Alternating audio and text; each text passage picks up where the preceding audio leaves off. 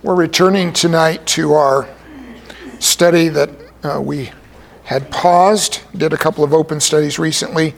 Uh, we're getting back to our ongoing study in Christ in the Old Testament. And in that, we've broken that big study down into three sections. We're on the third section now.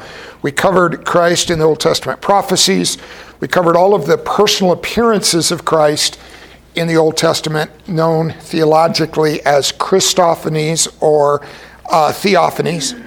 And now we're on to the third and final section, which is a particularly meaty section because uh, one, it's just super interesting, and two, it uh, takes a little bit uh, of discernment, a little bit of careful consideration to be accurate in this section. There's been a lot of a lot of uh, going out of biblical boundaries in terms of right principles of interpretation in this section throughout uh, the history of Christianity, and that's the study of Christ in what are called types and shadows. Uh, a type of Christ we're defining as a prophetic symbol of one particular, generally speaking, one particular aspect of either the person or work of Christ, something foreshadowing the, the arrival, the personage, and the work of Christ uh, found in various aspects of the Old Testament story. So, in that, uh, we're, we're breaking that now, the study of types, into seven smaller segments. We've covered two of those. We've looked at uh, Christ in Old Testament things, and uh, our most recent study was a four part uh, Christ in the Old Testament structures. So, what we're doing tonight is we're starting the third of these seven segments of Christ in Old Testament types, and this is Christ in Old Testament events, uh, specific things that happened that were considered or are considered to be the great events of the Old Testament, the significant events of the Old Testament. Not that there's anything insignificant in the Old Testament, but you understand how it is some events are just much more important than others, and so we're going to be focused on those. And in terms of the study of Christ in the Old Testament events, generally speaking, these are focused not on the person of Christ as much as they are the work of Christ, what it is that Christ would accomplish in his work. And I'm going to look at two categories of Old Testament events as Christ is pictured in them. And these are really a, summary in two terms, two theological terms, of uh, all of God's work in the Old Testament, and, and we're going to be looking at the specific uh, spotlight on Christ in his role, and that is uh, the Lord's work in creation and the Lord's work in redemption, and how both of those great works, and because really you could sum up the whole Old Testament as it's a story of creation and it's a story of redemption. Um, and of course, that carries on into the New Covenant, New Testament as well. So, with that, um, we won't have time to get to the redemption portions tonight. Um, I'm going to start the work of Christ in the events of creation, and we'll just see how far we get with that tonight. We'll go as far as we can. And uh, if we don't quite finish it, I'll, I'll make a second part out of that. Uh, but starting with um, Genesis chapter 1, what we're going to look at is first what I'm calling creation week types, meaning uh, just in Genesis 1, and we'll look at one portion at the very beginning of chapter 2 as well, uh, which uh, chapter 1, verse 1 through to, if you want to just turn the page, through to chapter 2, verse 3 is the summary account that the Lord has revealed to us in Scripture of the original week of creation, the seven days of creation. And in those days of creation, I, I have seen, or I do see, numerous types of the work of Christ that are portrayed for us. So we're going to uh, tackle, let's see, a total of one, two, three, four, five, six, seven of these, which um, doesn't exactly fit the seven days, uh, and I'll explain why, but uh, what we'll do is uh, we'll look at these seven things where I see Christ displayed in these events, this, this first great event of what we call history in this first week. So let's read um, chapter 1, verses 1 through 3 for our first one. In the beginning, God created the heavens and the earth. The earth was without form and void, and darkness was over the face of the deep. And the Spirit of God was hovering over the face of the waters. And God said, Let there be light, and there was light. Now, there's just within these three verses, there's layers of all kinds of information that are important for us to understand as believers. But I'm just going to be focusing on Christ's presence in the event in terms of what is he doing, what is the work of Christ portrayed here, and how does it point forward to an even greater work of Christ in the New Covenant and the New Testament. Because all of the types, every one of them in all of the seven categories we're overall studying are using some historic reference point from something that actually occurred in the Old Testament time period and then symbolically pointing forward to an even greater expression of that same concept that's found in Christ as he arrives, as his person is revealed, and as his work is revealed in the new covenant. So, what are we looking for here in these first three verses? What part does Christ play in this event? I see it in particular in verse 3. This is what is known as the creative fiat, which is the very first word that God ever spoke that brought about the event of creation or began what we know as creation. We've talked about this before. It's uh, several words in the text here, but it really it really focuses on you could you could describe this as a single word in the original text, but it says, "And God said, Let there be light." Uh, it's not so much, and I think we all get this. I've, I think I've emphasized this several times in different studies.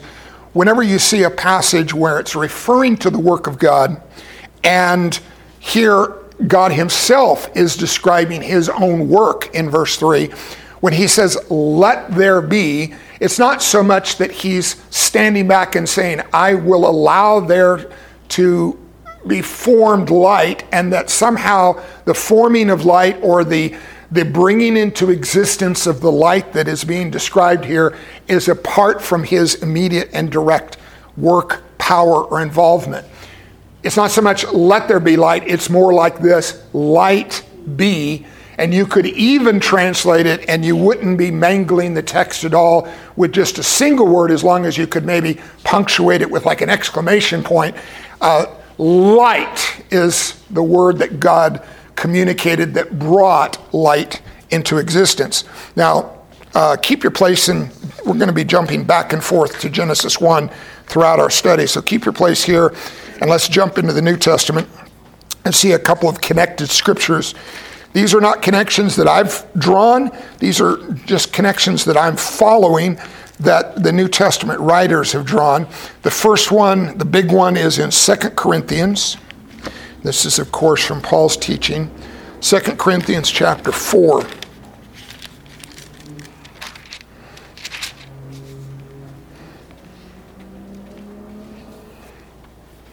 And I'll read verses 4 through 6.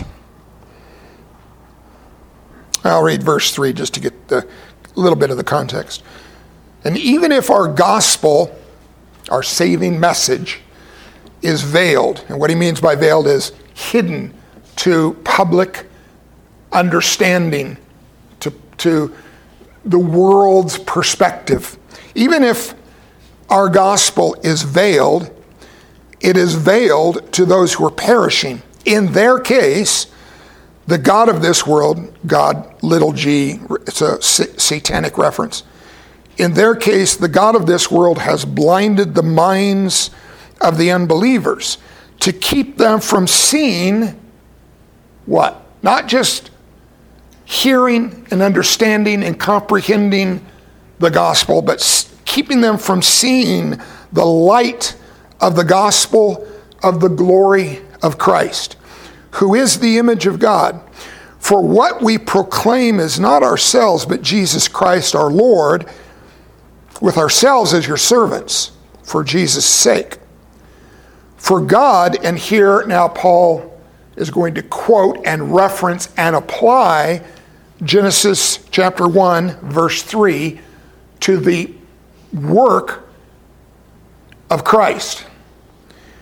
For God, who said, Let light shine out of darkness, has shone in our hearts to give the light of the knowledge of the glory of God in the face of Jesus Christ. Now, Paul's describing the reality, the practical reality of the experience of what we call salvation. And he's describing it using Genesis chapter 1, verse 3 imagery.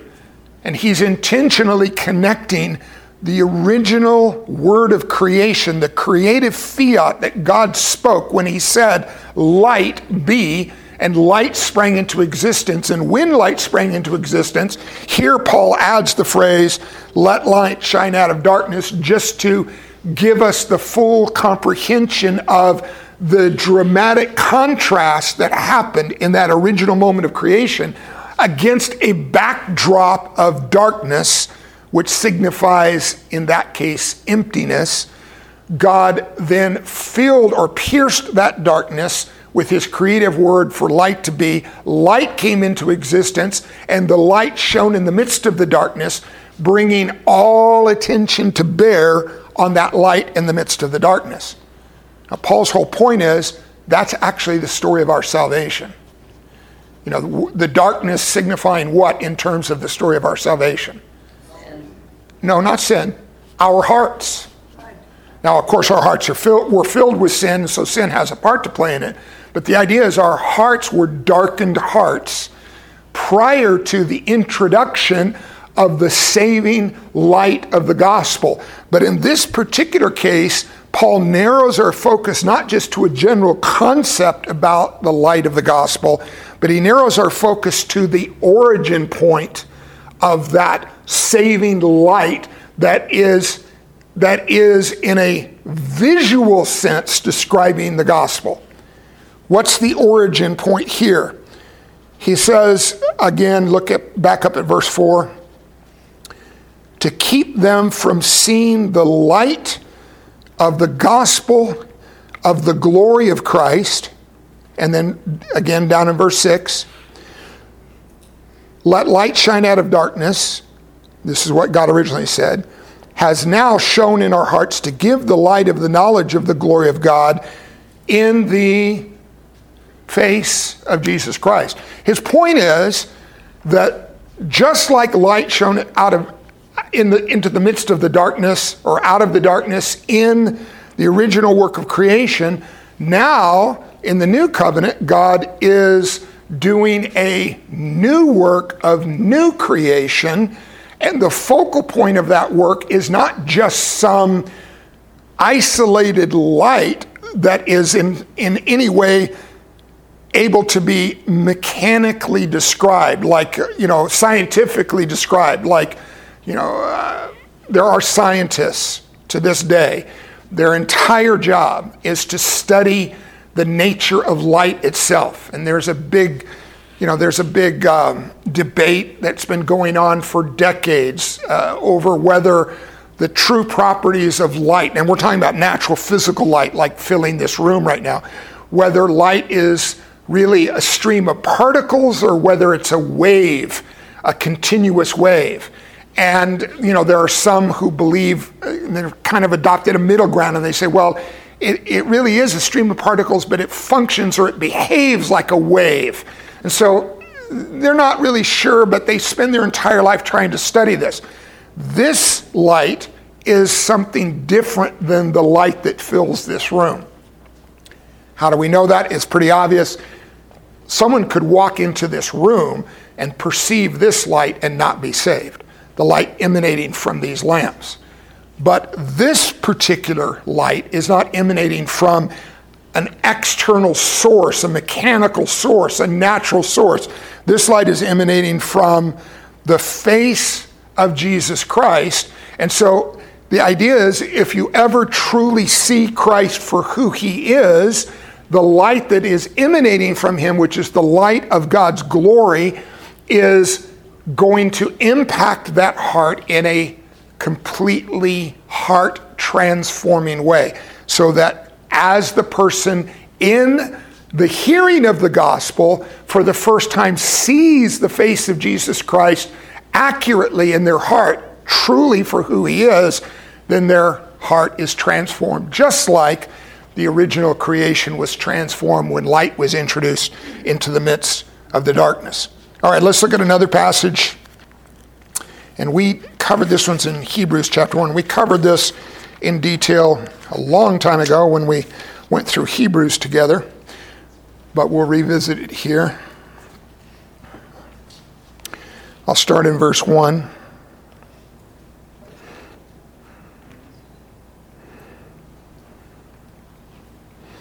Long ago, at many times and in many ways, this, this is all a reference to Old Covenant, Old Testament time period. God spoke to our fathers by the prophets. But in these last days, last days here being identified with New Covenant, New Testament era, in these last days he has spoken to us by his Son, whom he appointed the heir of all things through whom also he created the world. Now, without getting into the details of the Genesis 1 3 text, how did God create the world through his Son? He did so when he spoke the word in Genesis 1 3, light be, and his Son, who is the Word of God, created the world. But then in verse 3, we have some additional details now uh, linked to our heart's comprehension of Christ in his work of creating all things. He is the radiance of the glory of God and the exact imprint of his nature, and he upholds the universe by the word of his power. He is the radiance of the glory of God. This word radiance, uh, one Greek scholar translated it with this phrase that's kind of awkward sounding, but it, it kind of conveys uh, a little bit more detail. It's the outshining or the outraying of whatever light source is being described. So I use the natural greatest light source in our lives, um, naturally speaking, not spiritually speaking. What's the, the greatest light source in our common shared experience? the sun in, in the center of our solar system. So the sun is constantly in, in activity that is taking place within the sphere that we identify. There's the sun up there in the sky. We see the sphere, we understand it, we recognize that is its own thing, separate from us. But the only way we can see the sun the only way we can comprehend the sun, the only way we can understand the sun, is by the rays of light that travel from the sun that hit our atmosphere, and we perceive it once those rays hit our atmosphere as light. So, the whole point of this is that God Himself, God the Father, is the source of light, and the Son of God is the, is the outraying, the outshining of that source of light, meaning we could not perceive or comprehend or understand who the Father is except through the glory of the Father that is radiating from him in the person of his Son. So, if it weren't for the rays traveling from the, from the sun to us, we would live in darkness. Even if the sun had its own existence, it's the rays traveling to us that enable us to see it and to comprehend it. In the same way, unless the Son of God had incarnated and unless the Son of God had been revealed in his works that he accomplished for our benefit and for God's glory, we could not understand or comprehend the person of God the Father. All right, so that's our first one. Let's head back now. Uh, this is uh, back to Genesis 1. That's the first in our sequence of seven types that we're looking for in this first chapter, or first in the beginning of the second chapter, the original week of creation. The next one is in verse 4, single verse. And God saw that the light was good. And God separated the light from the darkness. All right, so you have two things taking place in verse 4. One is as God observes the light that He's just commanded to, to uh, spring into, into its existence in the midst of the darkness. God looks at it after He's created this light that we can now experience. He looks at it and he evaluates it and he assigns a moral quality to the light. The moral quality is in the word good.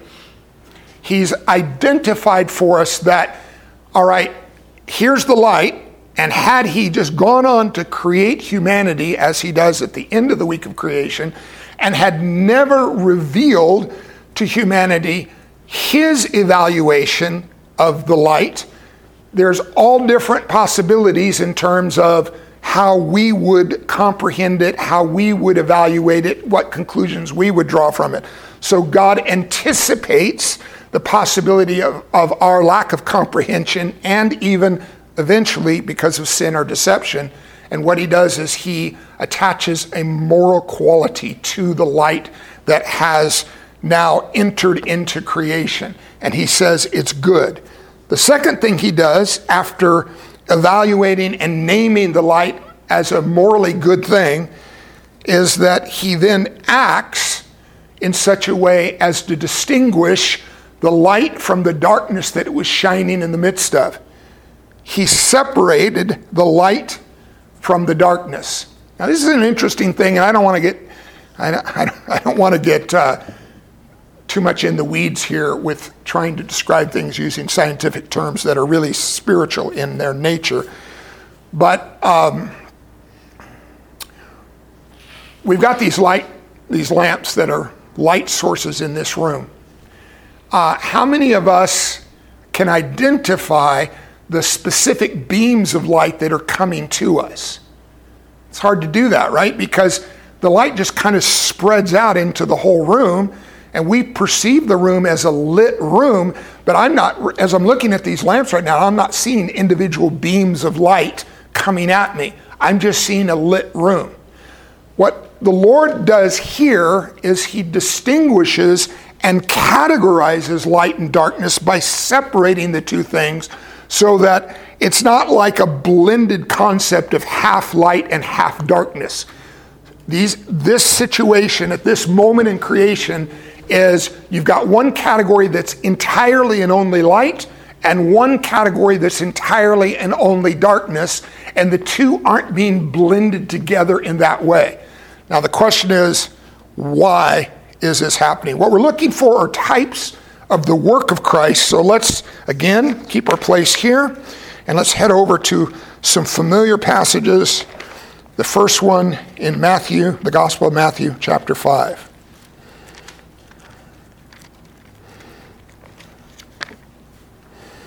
Separation, because that's what God did in uh, verse 4 of Genesis 1.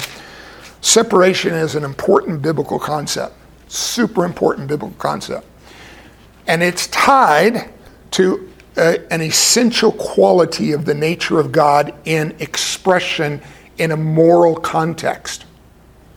Okay, so the word that we generally use to describe the nature of God in the context of a moral circumstance is what is being declared by the four living creatures around the throne of God day and night. You remember in the throne room of heaven, these four intriguing heavenly beings that are in closest proximity to the throne. They have a job to do, and their job is they proclaim a specific and limited message night and day without ever ceasing. And they proclaim it over and over again, only not because anybody in heaven is forgetting it, but only to highlight and emphasize the great significance of what they're proclaiming. What is it those four living creatures proclaim? Holy, holy, Holy, holy, holy is the Lord God who was and who is and who is to come.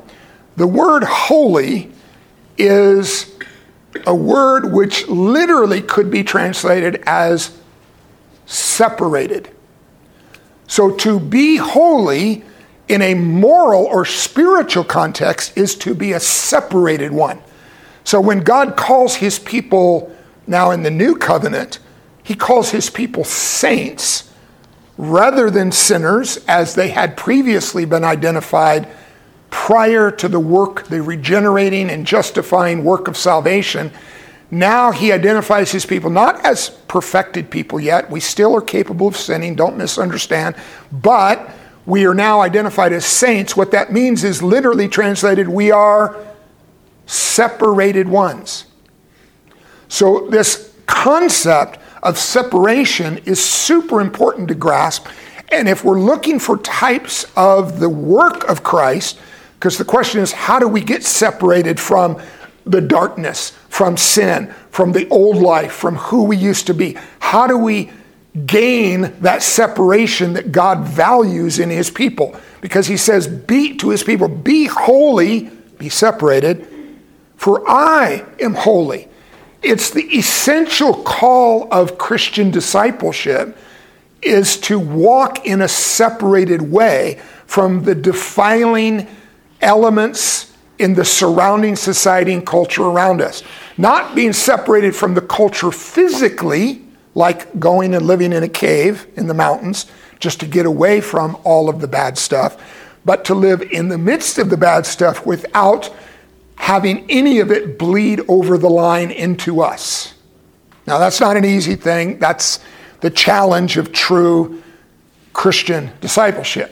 But we are identified as separated ones. And the concept here is presented to us by the Lord Jesus himself as he was instructing his disciples in Matthew chapter 5.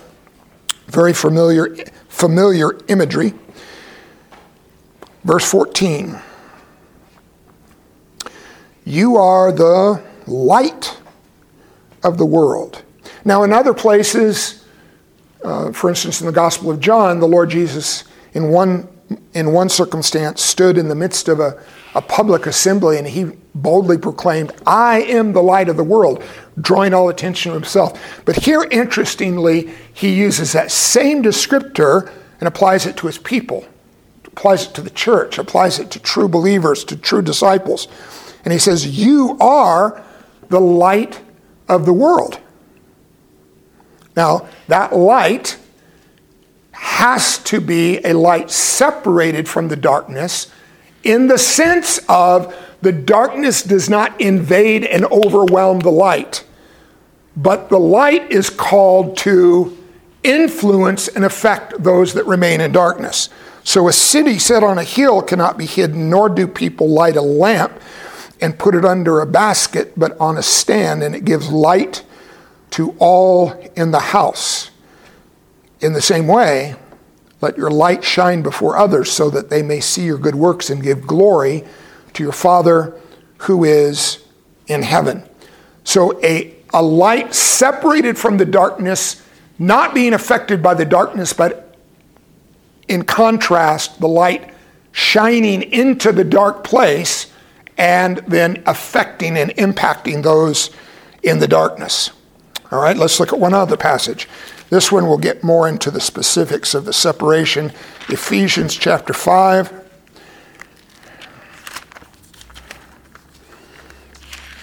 And this is uh, this is part of that portion of the book of Ephesians, the second half of Ephesians, where Paul has shifted from theological instruction to more practical exhortation and application of those principles.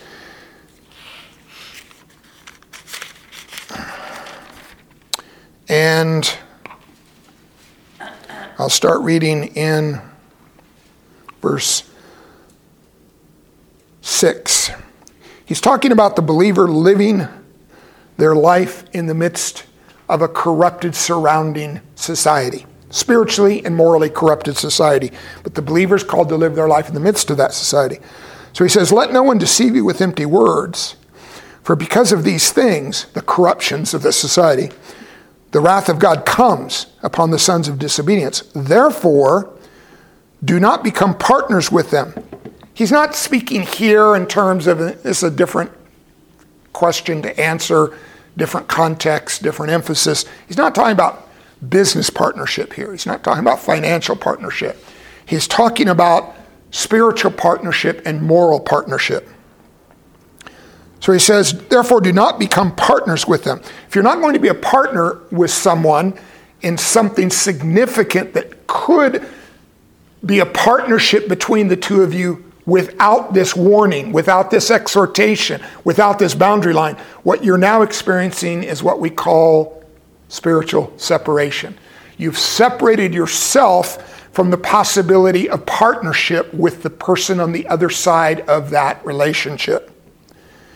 Do not become partners with them, for at one time you were darkness. It's, it's an interesting emphasis that Paul makes. He doesn't say, at one time you were in darkness.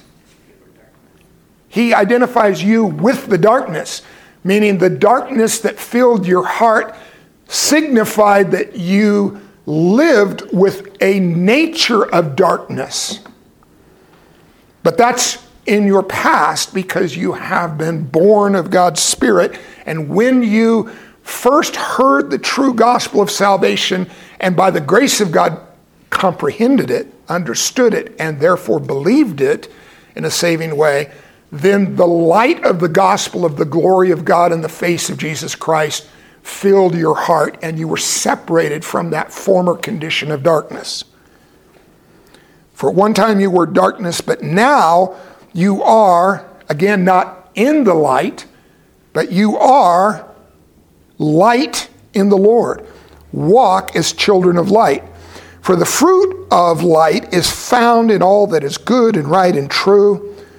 And try to discern what is pleasing to the Lord. Take no part, again, separation. Take no part in the unfruitful works of darkness, but instead expose them. For it is shameful even to speak of the things that they do in secret, which are things done in the darkness. But when anything is exposed by the light, it becomes visible.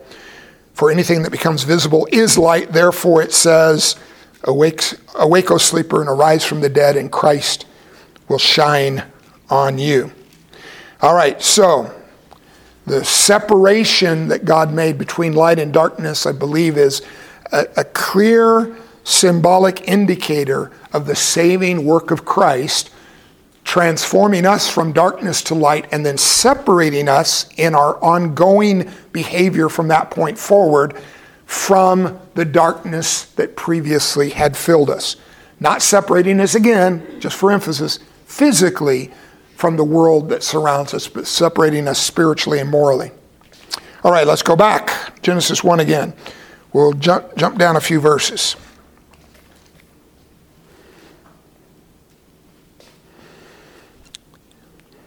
This one is, uh, I think, requires maybe just a touch more uh, biblical discernment to see. It's not as uh, clear cut as a couple of the others that we've already looked at. Verse 9 And God said, Let the waters under the heavens be gathered together into one place, and let the dry land appear. And it was so. God called the dry land earth, and the waters that were gathered together he called seas. And God saw that it was good. Again, attaching a moral, evalu- a moral evaluation to this also imagery of separation between one category of his creation and another category of creation. But now we're looking at two key identifiers in these two verses. And the identifiers are land and sea. Land and sea. So the question is, and again, I'm not inventing this, this is, I'm following the, the teaching lead of, of better uh, Bible teachers than myself throughout, throughout uh, the generations of church history. In terms of understanding the symbolic nature of land and sea references later in Scripture, beyond chapter 1, do they have any symbolic value? Land and sea. The answer is yes, they have great symbolic value. So let's look first at the sea. Um, let's jump forward to the prophet Daniel. This is a passage we, again, we studied in great detail, but when we were there, I mentioned this. This is uh, maybe 10 years ago. I mentioned this, but I didn't emphasize it like I'm going to emphasize tonight. Daniel chapter 7. Is there any symbolic, typological connection between the concept of the seas having anything to do with the work of Christ?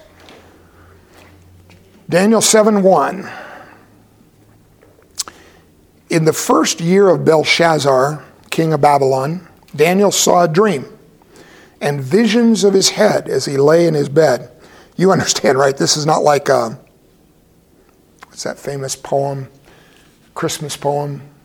You know, I, sugar, yeah, night before Christmas, sugar plums, and you know, yeah. He, he didn't just lay down and you know. I've heard people uh, in the Christian community refer to pizza dreams.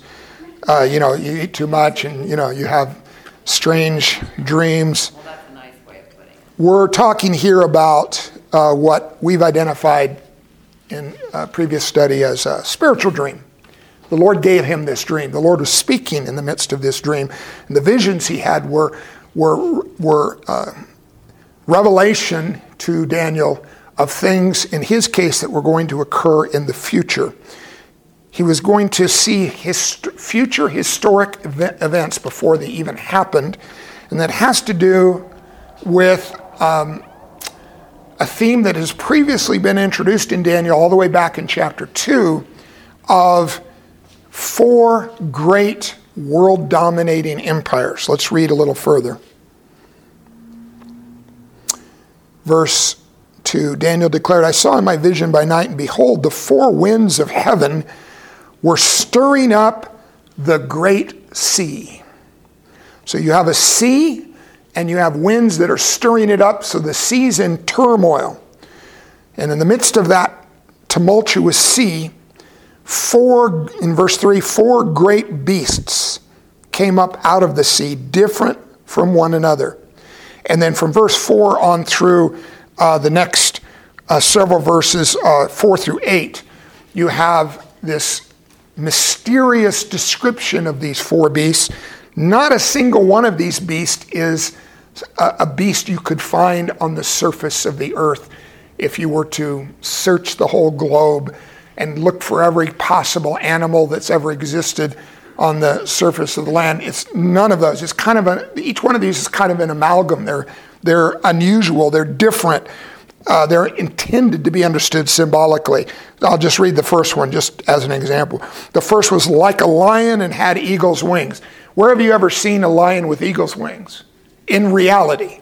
No, the, the answer is nowhere except as portrayed as a common symbol if you've done any archaeological reading if you if you have ever read any ancient history which i've done more than my share of uh, a lion with two great wings is the great symbol of the ancient empire of babylon.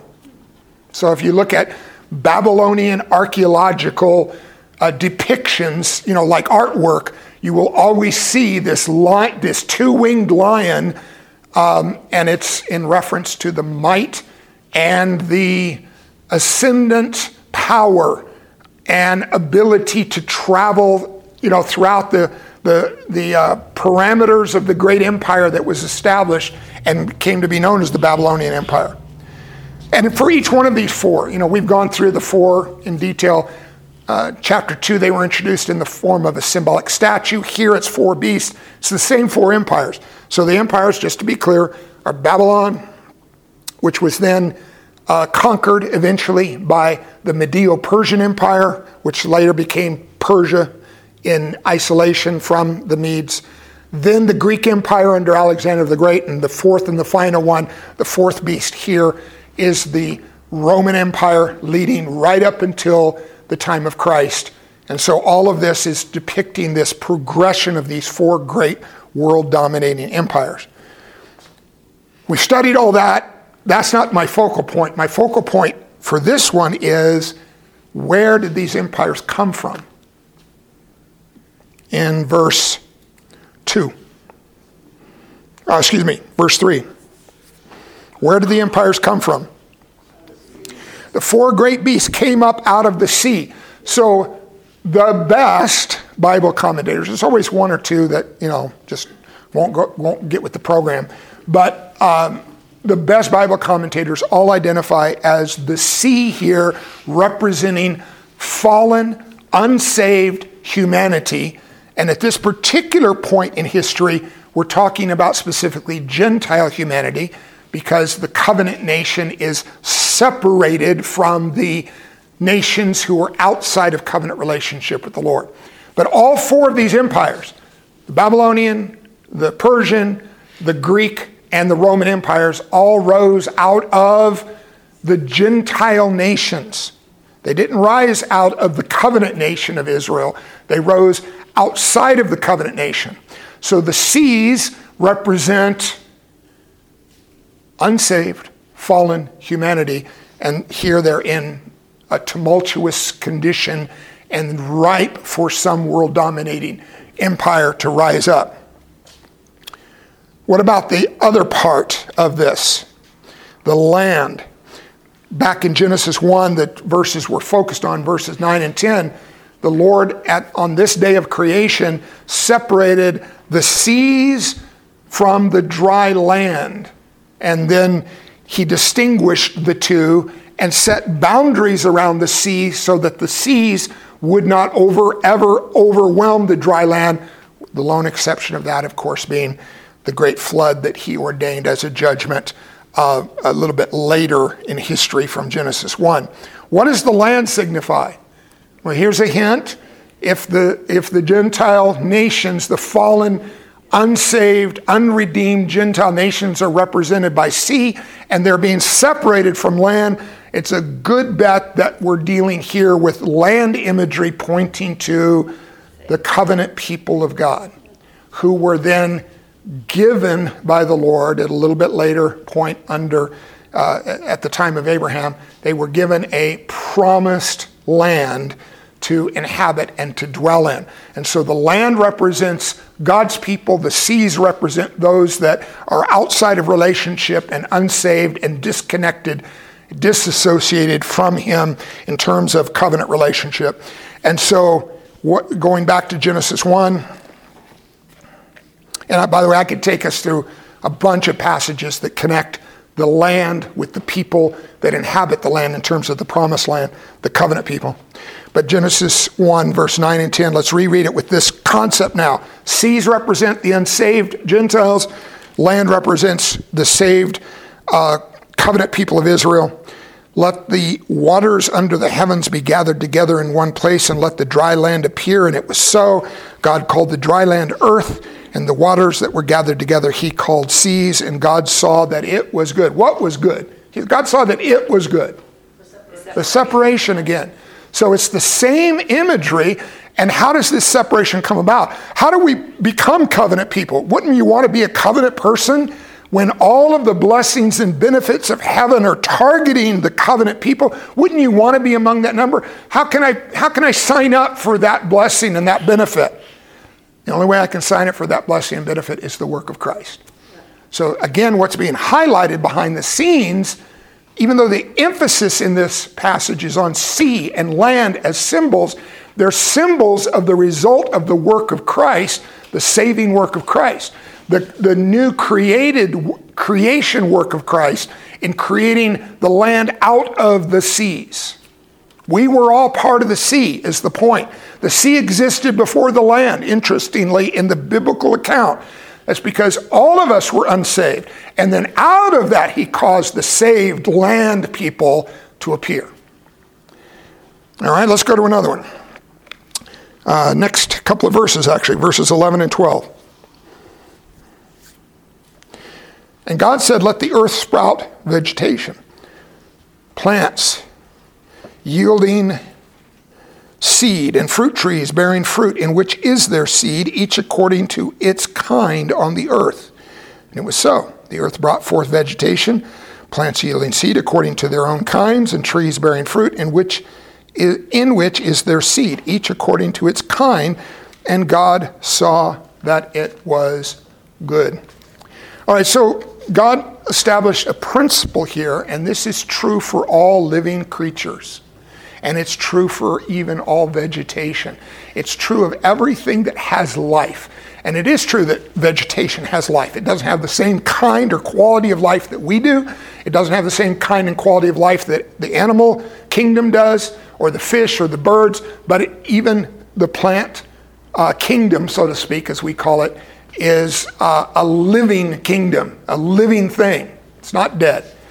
And the idea here is how, how God established all of that in the garden how is it that we still have living things that surround us to this day? Because we have seeds. Because we have seeds. It's as simple as that. Seeds produce life. God has created all living things. This is true for human beings. This is true for all animals. This is true for all fish. This is true for all birds. It's true for all vegetation. It all works on the seed principle. All of it. So, what does this have to do with the work of Christ? Well, first, one of the great images of the saving work of Christ, and we've emphasized this many, many times, maybe because we've chosen this name as the church name. The tree of life, which was found in the garden, is one of those seed bearing trees, and it becomes throughout the story of redemption from this point forward, throughout the end of all the way to the end of the Bible, even into the book of Revelation, even the last couple of chapters of the book of Revelation, the tree of life is present and emphasized and focused on. And it's a, it's a wonderful image of the saving work of Christ because it is the true nature of what was taking place when he hung on the cross. His death was producing life by the seed principle. What's the seed in the story of salvation? What in the story of salvation, if we're looking at salvation as an image of like a, a tree or a plant in that in that sense, what's the seed in the story of salvation? The seed is the gospel, the word of God. So we have a parable, for instance, where Jesus said, you know, the, the whole kingdom of God is like this it's like a man who went out and sowed seed. Some of the seed fell on this kind of land, and some of it fell on that kind of land, and some of it fell on that kind of land, and some of it produced some, some effect for a short period of time. Some of it never produced any effect. Some of it produced eventually the, the intended effect. And therefore, that seed produced something like itself, which then has the capacity to produce more like itself. But the gospel itself is identified with a seed. Later in the book of James, later in Peter, both of them make reference to the seed principle being the implanting of the Word of God in the heart of the unbeliever, which then produces life in that dead heart and brings about the, the result of what we call redemption or salvation. But it's a new creation work because the seed contains the life, and without the seed in the heart, the heart, which is dead without the seed, would never experience life. So that living seed is planted in a dead heart and it produces life and enduring and then propagating life so that you're a saved person, but now you have the capacity by God's grace, by sharing that seed, by, by communicating that seed to other dark and dead hearts, you have the capacity to see life transformation in those that you pass that seed on to. Uh, there's a section, you're well familiar with it, so I'll just reference it rather than read it. There's a section in the Gospel of John that talks about this principle in a very significant way. It's John 15, verses 1 through 8, where the Lord, uh, not so much a tree image, but a, a vine imagery, uh, refers to himself as uh, I am the vine, my Father is the, the, the vineyard owner and keeper, but I'm the vine, and you are the branches of the vine, and it's through you that I'm producing the seed that is then uh, the accomplishment of the work that that vine is intended to produce. All right, that's that one. Let's go to another one now in uh, back in Genesis 1, verse 14. See if I can get through this list in the time we have left. I'm going to read verses 14 through 18. And God said, Let there be lights. Now, lights plural, individualized lights, not the same exact or identical light from back in verse 3. These are now individualized lights. Let there be lights in the expanse of the heavens to separate the day from the night. And there's the separation principle again at work. Let them be for signs, signs meaning spiritual indicators of something greater than themselves.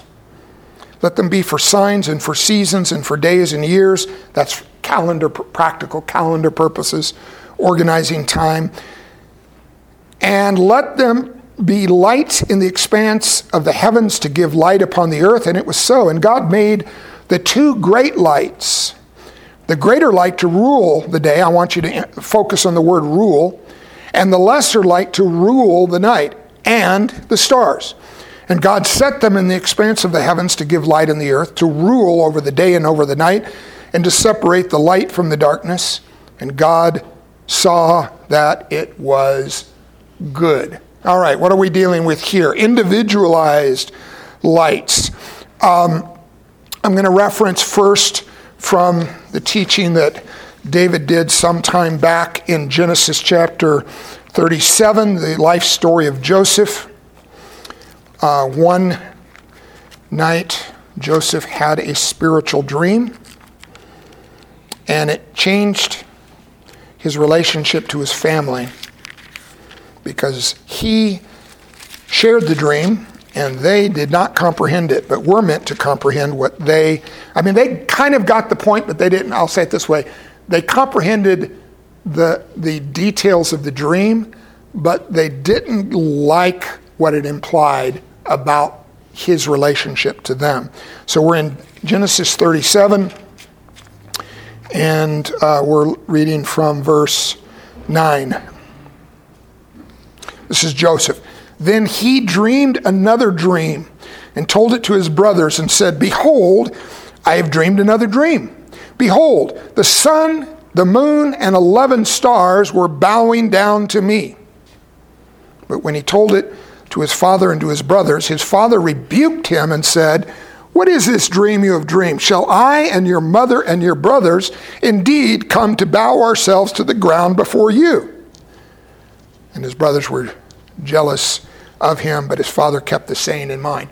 All right, so we know how the story ends. Eventually, the family did come and bow down to Joseph exactly as he had dreamed.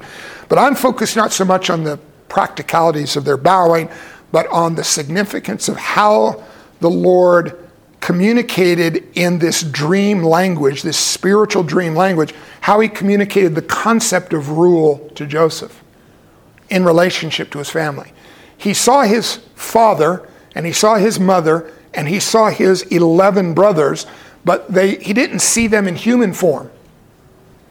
He saw them in heavenly body form. And I'm not talking about human bodies.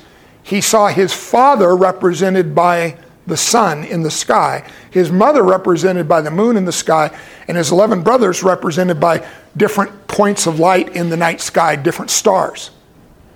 So what does this all have to do? What what what his father, when he told him the dream, his father comprehended and understood. There's there's a spiritual meaning to what you've just told me. The spiritual meaning is because he was well familiar with Genesis chapter 1, verses 14 through 18. The spiritual meaning was you're conveying the concept of rulership shifting in the family.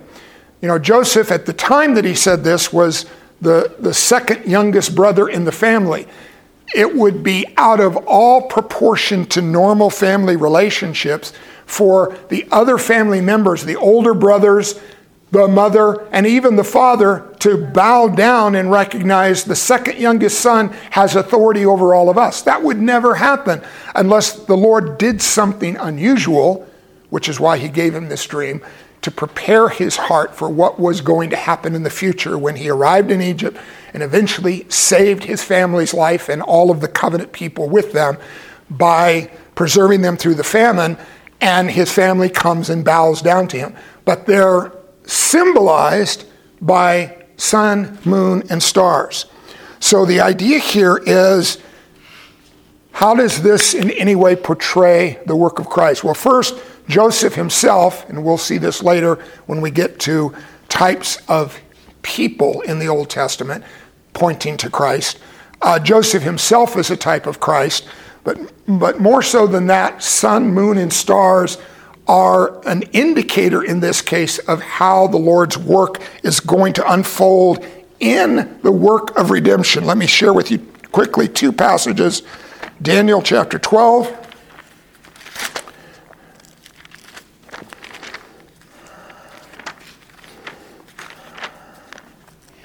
This is the, the ending of the prophecies of Daniel. And this is a portion of the Lord revealing to Daniel what is going to happen in the future after the Messiah comes and how that will transform the experience of those who are saved by the Messiah. We'll read from Daniel 12, verse 3. I'll read verse 2, uh, connected to verse 3.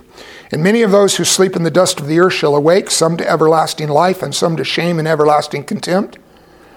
And those who are wise, these are the ones that are in the everlasting life category, and those who are wise shall shine like the brightness of the sky above. And those who turn many to righteousness like the stars forever and ever. So in Genesis 1, the Lord made the sun, moon, and stars in order to represent specific concepts to us that will ultimately be revealed in the transforming and glorifying work of His purpose for us for all of eternity to come. And our present experience of that as shining as stars in the midst of a darkened place right now. So let's look at a New Testament passage that makes that exact point Paul in, in Philippians chapter 2.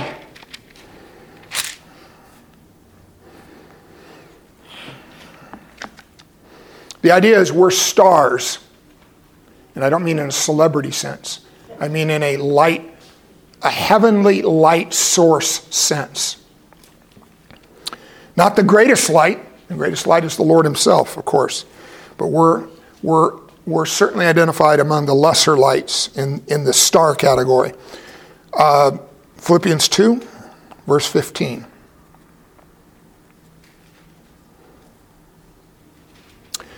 I'll read uh, 14 and 15 together.